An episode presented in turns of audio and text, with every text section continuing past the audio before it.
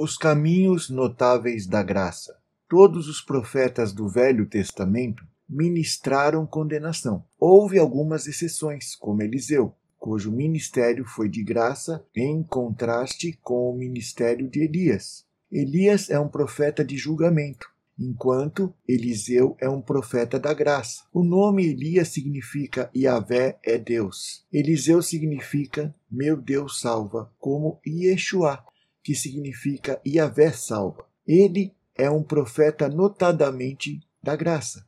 Seu ministério fez o dobro dos milagres do ministério de Elias. O ministério de Elias foi um ministério de julgamento e condenação, de modo que foi levantado por causa da idolatria de Israel. Ele declarou que não haveria chuva. Entretanto, antes que não houvesse chuva, e como se Deus tivesse dado uma escolha a Elias, o qual poderia decidir que tipo de juízo viria sobre as pessoas, e ele optou, dizendo que não haveria orvalho nem chuva. E isso durou nada menos do que três anos e meio. Então Elias o tesbita dos moradores de Gileade disse a Acabe: Tão certo como vive o Senhor, Deus de Israel, perante cuja face estou, nem orvalho, nem chuva haverá nestes anos, segundo a minha palavra. 1 Reis 17:1. É como se Deus dissesse: Elias, você escolhe o que quer trazer sobre a terra. Isso é algo que Deus permitiu que ele fizesse. Mas nós sabemos que o coração de Deus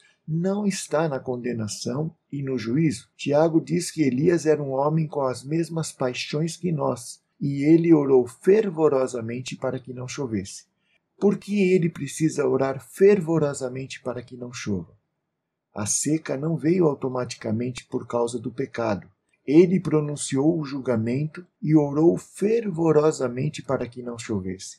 E não choveu na terra por três anos e seis meses. Então ele orou novamente e o céu deu chuva. Elias era um homem semelhante a nós, sujeito aos mesmos sentimentos, e orou com instância para que não chovesse sobre a terra. E por três anos e seis meses não choveu.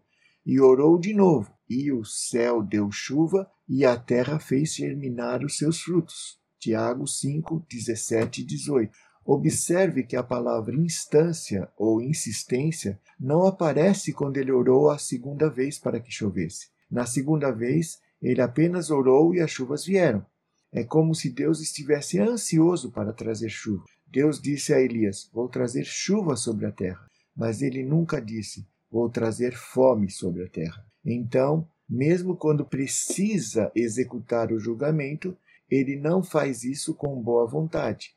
Lamentações 3,33 nos diz que Deus não aflige nem entristece de bom grado os filhos dos homens. Seu coração não está nisso, mas creio que ele permitiu que Elias escolhesse o juízo para ensinar-lhe os caminhos do juízo e os caminhos da graça. Amém.